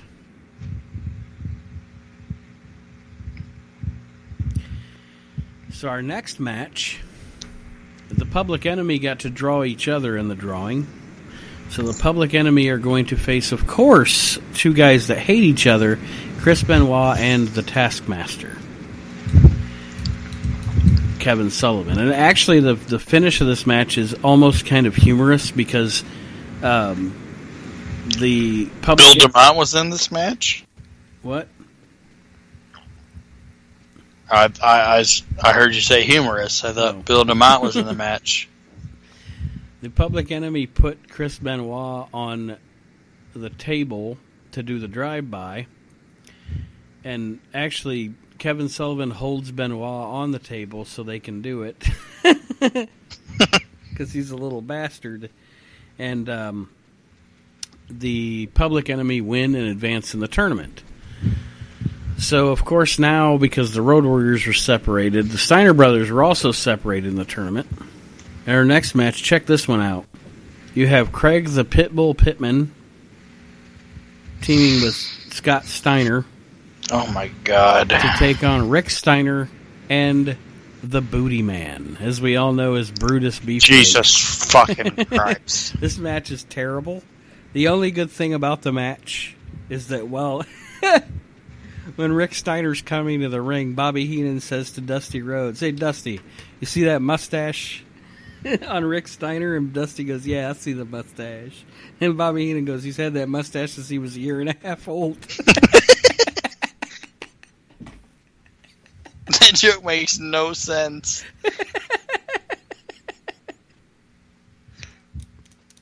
it's funny as fuck, but that joke makes no sense. He's had that mustache since he was a year and a half old.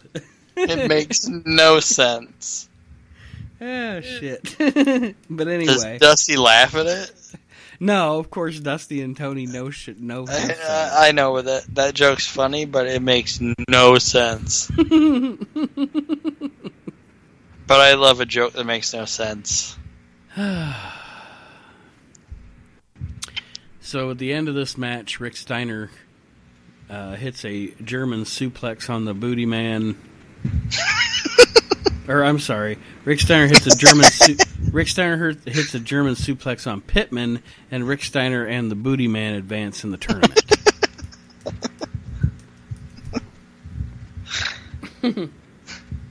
now here's the Do team. do you know how ridiculous of a name the Booty Man is? Unless you're watching it on Pornhub, that should not be a name. but go ahead. Oh. I almost feel better for that I had to watch pay per view. Our next match is in the Lethal Lottery tournament is the random team of Jim Duggan and VK Wall Street, who is IRS, Oh, Mike Rotunda, yeah. et cetera, et cetera, It's kind of a cool team. versus the Blue Bloods, Lord Steven Regal and Squire David Taylor. You would think this match would be good, and it's not. It's actually pretty bad. The best thing about it is the running gimmick uh, that I always loved about how Dusty Rhodes called Jeeves Chives. Jobs. Chives. Look at him Smack- over there with chives. It's smacking around Chives. And Chaz was Wildcat Willie, by the way, baby. during the match, Jim Duggan hits Chives, and Chives has that you know that English powdered wig. And the Dusty, sour cream bust, Dusty, like dust blows out. yeah, Dusty Rhodes says something about the dust coming off the English wig, and Bobby Heenan says something about it being. Will it fly off his head or whatever? And then uh, Dusty Rhodes says, Dusty Rhodes says, "Oh, oh, Lordy, it just cracked chives." And Bobby Heenan says, "Well, you need talcum powder to get rid of that." and, and Tony Schiavone, like Tony Schiavone's like, "That's chafe." oh God. Anyway, need talcum powder to get rid of that. Then we have a, actually, actually, this match is actually really good. I didn't think it was gonna be. I really didn't, but it was actually good. You have Alex Wright and the Disco Inferno. I was just gonna ask, no lie, no lie. I was thinking about what you were talking about in this time frame. I was gonna ask if Ale- if Alex Wright was in this match because Alex Wright had a shitty gimmick, but that dude was fucking really good, He in was. my opinion. He was. Well, it's Alex Wright and the Disco Inferno against Dick Ugh. Dick Slater and Earl Robert Eaton, which is Bobby Eaton. Dick Slater and Earl Eaton have a really good match with Alex Wright and Disco Inferno. Um, Which I'm glad that they said the name the way you said it. Earl Robert of Eaton. Yeah, because if they were like Earl Robert of Eaton Dick, probably wouldn't have been the best way to go. Yeah, probably not. Team Eating Dick. Well, Disco Inferno is getting his boogie. Disco Inferno is getting his boogie on in the ring, um, and the referee's distracted. So Dick Slater hits The other him, team's eating dick. hits him with his boot, with his cowboy boot, and Disco Inferno gets pinned and loses the match. So Slater and Eaton advance. So Team Eating Dick won. Team Eaton Dick won the match. That's so childish. I'm sorry. Eating Dick. the next match we have the Barbarian teaming with Who's Di- a sleeper cell for me? I love the Barbarian. teaming with Diamond Dallas Page. Oh, I hate Diamond Dallas Page. And it's chubby, big haired Diamond Dallas Page. When he was Oh. doing the benefactor gimmick against Meng and Hugh Morris. So there's, there's a double pin in this match where Barbarian is pinning Morris and Meng is pinning DDP, but DDP gets his foot on the rope. So Who has the bigger afro? what? Who has the bigger afro? DDP or Meng? Yeah. Meng doesn't have his afro at this point. He's still got kind of like the slick back little Samoan mullet. Oh, good for him.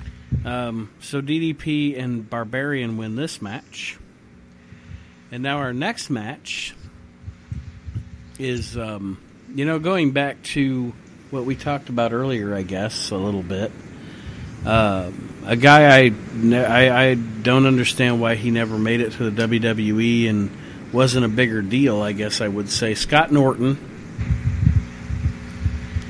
teaming We with talked about that a long time ago. teaming with Ice Train, as of course they were Fire and Ice, and they're facing Stevie Ray and one of the greatest big men of all time, Big Bubba Rogers, who at this time looked homeless. like Big Bubba Rogers looked like he smelled bad. at this time, this is when he had like that weird goatee that went halfway around his face or whatever. And anyway, So it's Ahmed Johnson and It's Stevie Ray.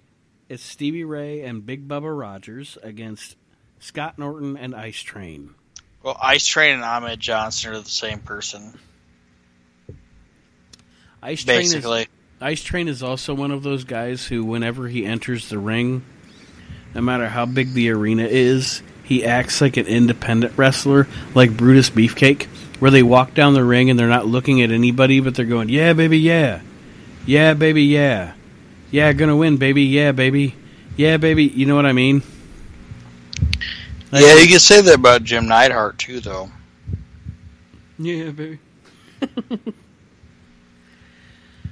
so the next and last match of the first round. Who won that one? Oh, that was uh, Scott Norton and Ice Train. Okay. Um, so the next and last match in the first round is Eddie Guerrero. Listen to the participants in this match. You have Eddie Guerrero and Arn Anderson Is that a team? teaming up together That's an amazing team. to take on, of course, they had to draw each other in the lethal lottery, right? Ric Flair and Randy Savage, who at this time were feuding. What the fuck? this match would give you a bulge. So Anderson attacks Savage when he gets in the ring, and Flair, of course, because Anderson or because Flair and Savage are having such a heated rivalry, attack helps Anderson attack Randy Savage, who is his tag team partner. And then they they have pretty much the match turns on or turns into for a while. It turns into Flair versus Guerrero. It's not very long, but the wrestling in the match. And then Anderson, of course, turns on Guerrero with a DDT, allowing Flair to pin him. And that's that for this part. Flair and Anderson kind of go to the back. Eddie Guerrero's disappointed. Um, then for some, it's funny because they come up with this thing because the beginning match was um, was thrown out, the one with the Road Warriors in it. So they say, well, we're going to have a random drawing, and they have this random drawing because throughout the night we get to watch Mean Gene Okerlund be creepy and hit on four Hooters girls. yeah. Well, why not? Why not? So he's doing the drawings and stuff with the Hooters girls. So um, Fire and Ice get to advance to the Battle Royal. I mean, they ain't gonna take their own dicks out. So then we go to the commentators uh, doing like a table shot. And Dusty Rhodes is wearing this, he's wearing like a black jacket and red leather pleather pants. And he's wearing a pleather red jacket. Okay, I have to set this scene for you. He's wearing these pleather pants and this red pleather jacket. And they're talking, they're trying to like analyze the tournament or whatever this garbage that's going on, okay? And Dusty says something, and Ric Flair, sa- or uh, Ric Flair, Bobby Heenan says something, and they're going back and forth. And then Tony's like, Bobby, Dusty's analyzation sounds good to me. And Bobby Heenan goes, and I quote, yeah, because that's what, because you're willing to take advice from a guy dressed as a recliner.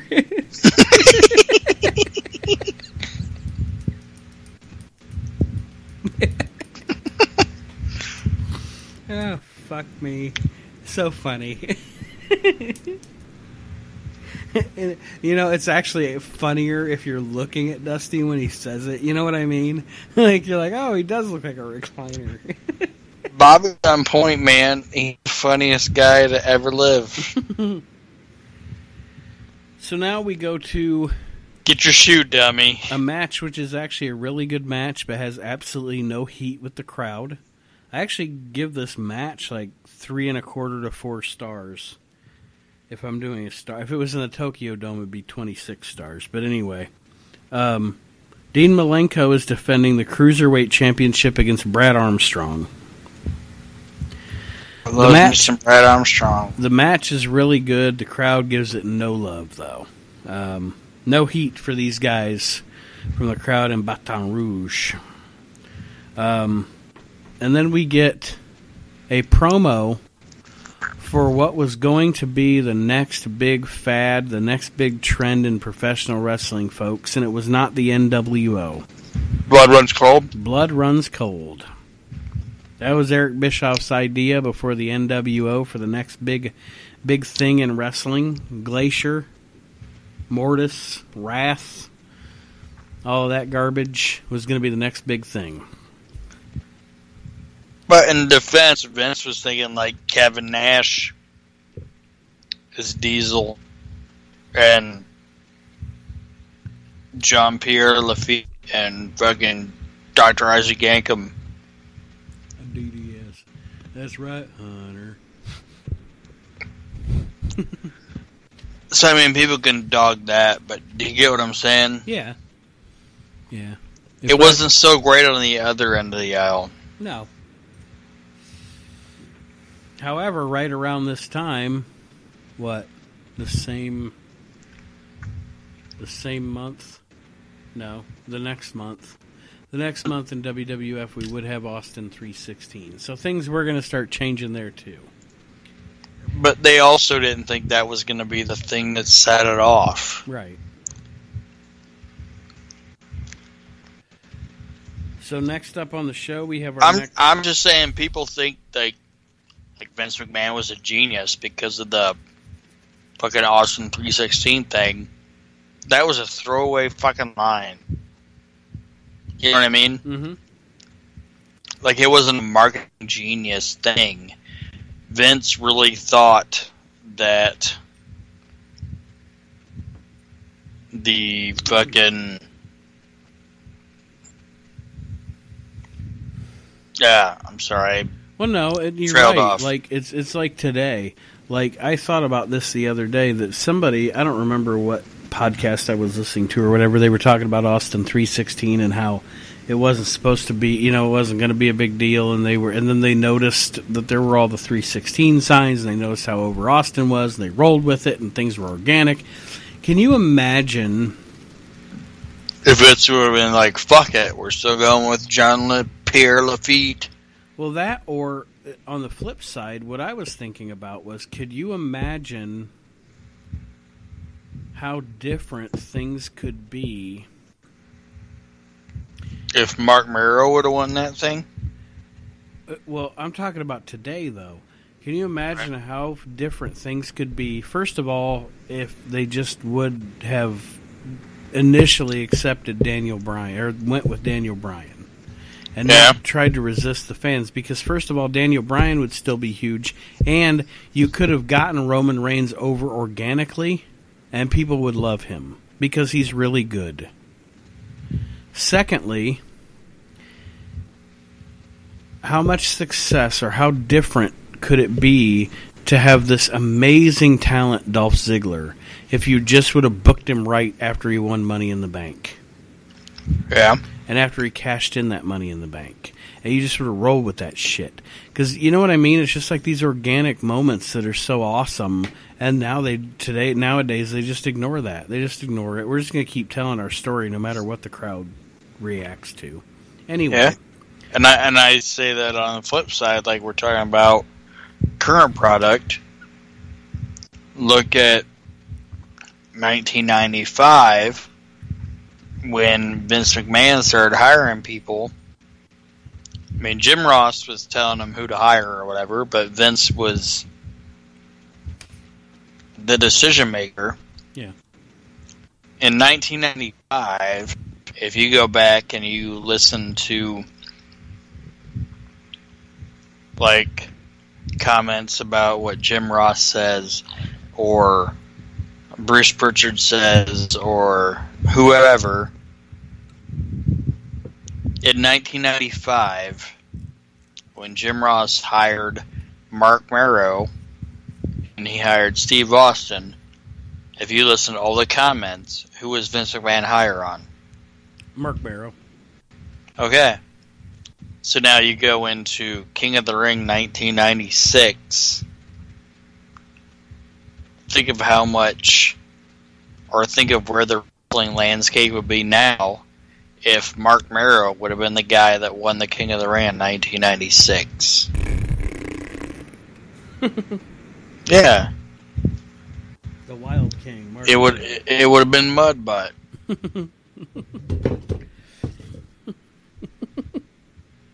Like, would you want to see Mark Mero versus Vince McMahon? No. The Wild? I don't know what got me off on this tangent, but I was just saying that. And you're right. All right, so the next match on this pay per view outing, this wonderful pay per view outing, is the first match of the second round of this Battle Bowl tournament. And, I'm we- sorry I went off on a weird Austin Oh, Mark that's all right. Mero tangent. That's all right. I started it. but uh, we had um, Dick Slater and Earl Robert Eaton defeating VK Wall Street and Jim Duggan. And uh, Earl Robert Eaton beat Duggan. And then uh, Wall, Man, they're just eating dick through the whole Wall, fucking tournament. Wall Street and Duggan began to argue after the match, setting up what would be one of the greatest feuds in WCW history, right? so, Public Enemy and versus Randy Savage and Ric Flair never actually happens um, Which you shouldn't have. because Savage attacked Flair during Flair's entrance um, to beat him up. So, Public Enemy pretty much wins by forfeit on that one. And Oh my god, this pay per view is horrible. It really is. And then uh, we have Rick Steiner and the Booty Man versus Diamond Dallas Page and the Barbarian. And uh, Barbarian pinned the Booty Man to win that match. So listen to this. In the finals, the Battle Bowl Battle Royal, which in early days of WC, this is when you could tell WCW like WCW is pretty much like we're this is the last battle bowl ever. Here's your battle royal for later on, folks. Eaton dick. You got Scott Norton, Ice Train, Dick Slater, Say it right. Eaton Dick. so that's Dick Slater and Bobby Eaton, the Public Enemy, Diamond Dallas Page, and the Barbarian. Oh my god. That's the battle royal. But before we get to the battle royal,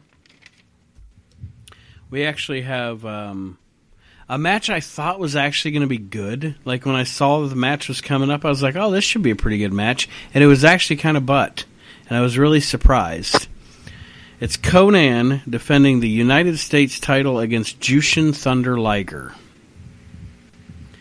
And Jushin Liger has uh, Sonny Onoo with him as his manager. And this shows you kind of how bad Konnan is because if you can't have a ma- good match, not having a good match with Jushin Liger is like not having a good match with Ricky Steamboat. You know what I mean? yeah, or Shawn Michaels or yeah, like like Bret Hart. like damn, he couldn't even he couldn't even get a good match out of you. Um, but Konnan defeats Liger in this match kind of out of nowhere. Um, there's not really a build up to the finish or anything. Konnan hits a splash mountain and pins Liger. See, Konnan, I think, like, how do I want to say it? When he was in Mexico, he was surrounded by a bunch of super athletes. Mm-hmm. And then when he came here, he, like, you can't deny that Konnan is not an entertaining motherfucker. Oh yeah, like as far as as far Like, as like talking wise eh, or whatever, he's yeah, great. Promo, promo skills and everything. Konnan's great. He's funny as Eh. fuck.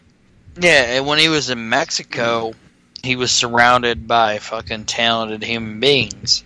Like Eddie Guerrero, Rey Mysterio, fucking La Parca, Vampiro, and yeah, Laugh at Vampiro. But Vampiro was a. He's like the flip side of Konnan. Like, I don't enjoy Vampir- Vampiro's promos, but in the ring, the dude was really good. Like, Konnan in Mexico had talented in ring people around him. And I understand that now, watching back and watching things that I didn't see. But when I was a kid, you know, in like 1998, when that guy would like, bow down and peel my potato, I was like, yeah, peel my potato, bitch. you know, that type of thing. That dude was entertaining as a character when he came to the United States. Yeah, no doubt. Poopy wrestler though. Yeah. So, but Jushin Liger, fucking mm. man in the ring, mm, One and I could understand why he would have a shitty match with Konnan. I haven't seen that match, but I could understand it. Bell to bell, Jushin Liger is one of the best wrestlers of all time. To this day, you know, Yeah. he's still, and he did the perfect thing where he got that gimmick where he doesn't have to fucking. It doesn't matter how old he gets. Yeah.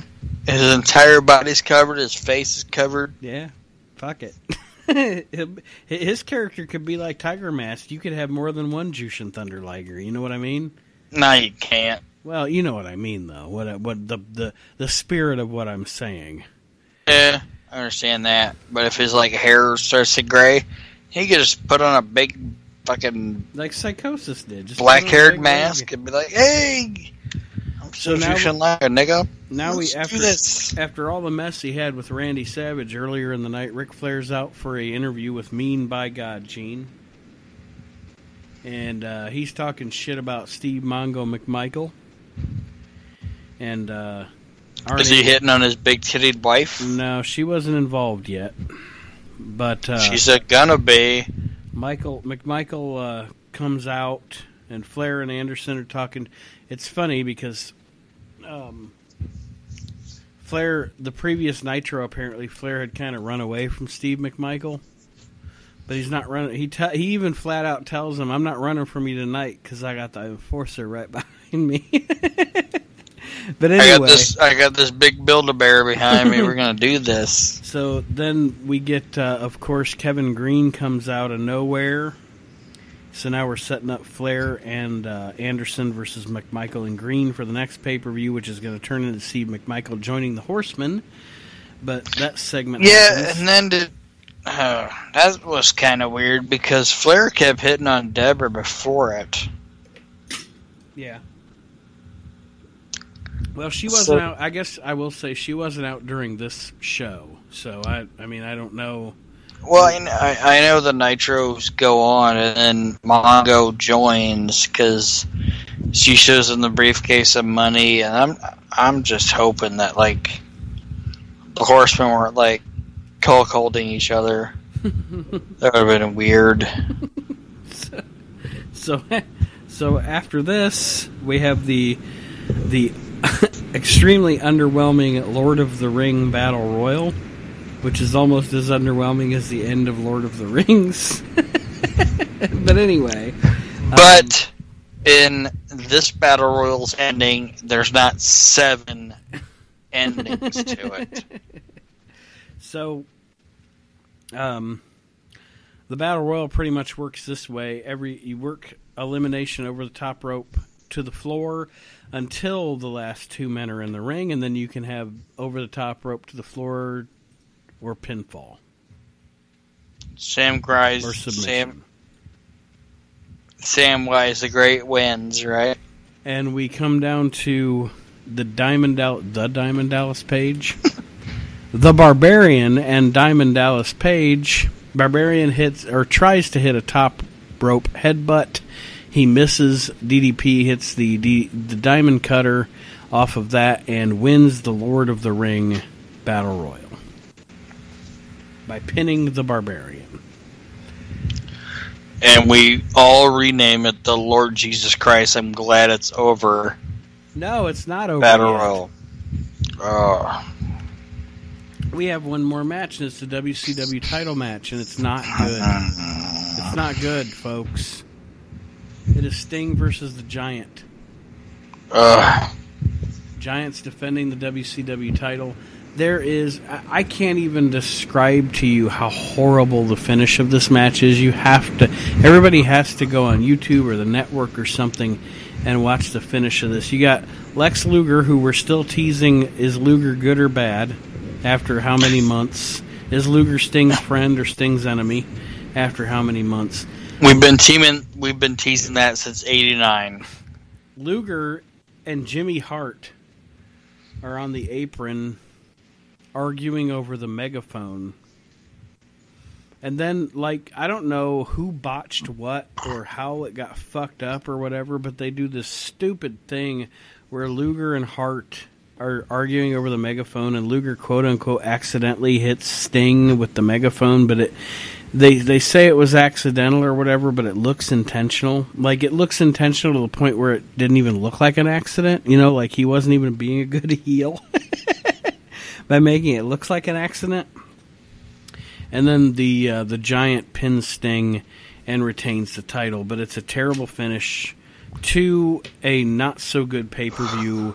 And all I can say about the quality of this pay per view is thank God the NWO caught on after this pay per view because this, if this was the direction of WCW until the NWO caught on, it was hot garbage. It was bad.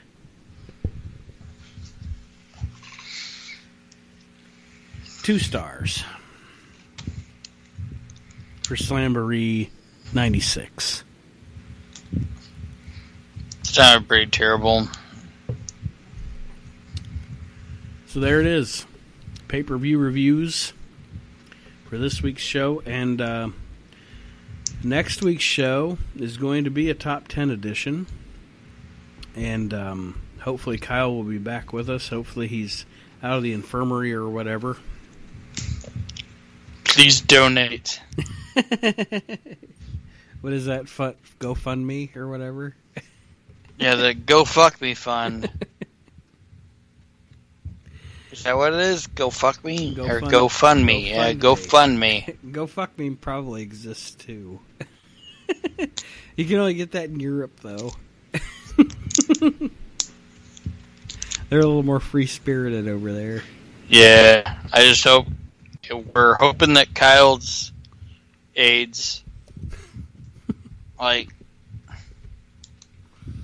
go away. I don't know if AIDS does that. Not yet. Well, it has for Magic Johnson, but he's also got a lot of money. He's only got HIV. But my point is, does he don't have AIDS. He's fat as fuck. Have you ever seen him? what He's chubby. Johnson? Yeah, Chubby Johnson?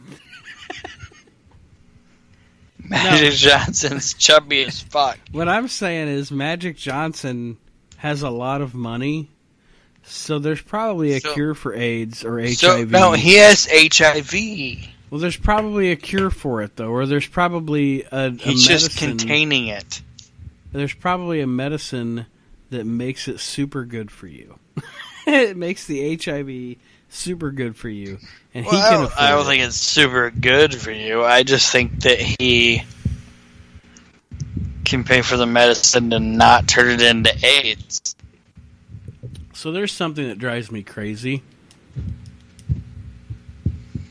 So we, we probably have medicines. Obviously, actually, no, not probably. Obviously, Magic Johnson is proof since he's had HIV since before I graduated high school. We have He's he's had HIV since that video we had to watch, where him and Arsenio Hall were telling us it doesn't matter if you poop on the same toilet as somebody that has HIV. right. So what my point is, I'm sure there there are medicines out there that are very expensive that are keeping Magic Johnson from getting full blown AIDS and dying. Right? Yeah. Okay. So my next question is this. Why in the fuck am I even hearing on my television that we need to spend money on people that come across our border illegally and making sure they get to be with their kids when we could be curing our own citizens of HIV through the government if they just buy these drugs for people? I don't know. All right, It's just thanks. weird. What? I said this just went crazy. We were talking about fucking. I don't know. All right, that's another show. Yeah. We can have my, that I show. guess my, my point at the end of it, before we move on, before I get off this soapbox, is our government has all this money for shit for people that aren't citizens here, but they don't have money for the to solve the problem in Chicago or help homeless children in America, or and then I'm supposed to feel bad for people that jump the fucking border.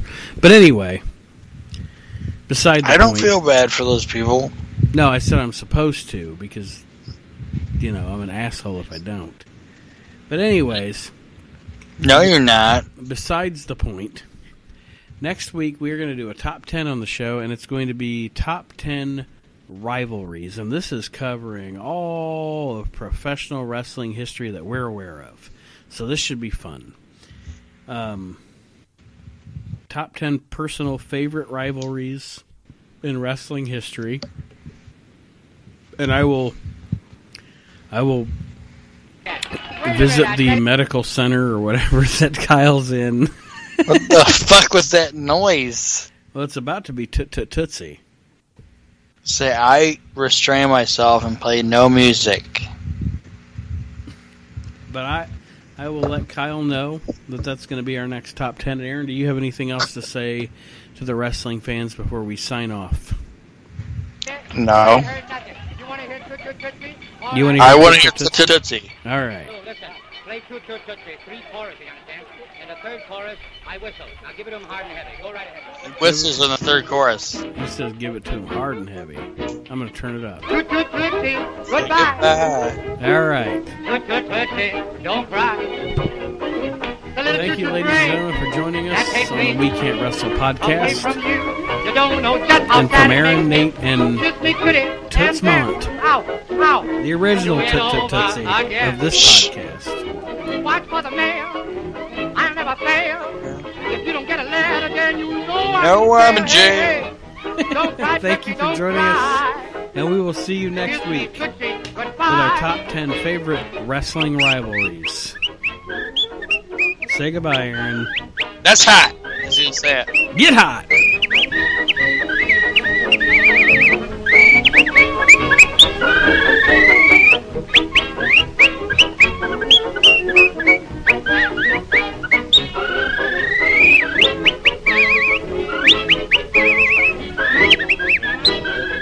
No, I'm in jail.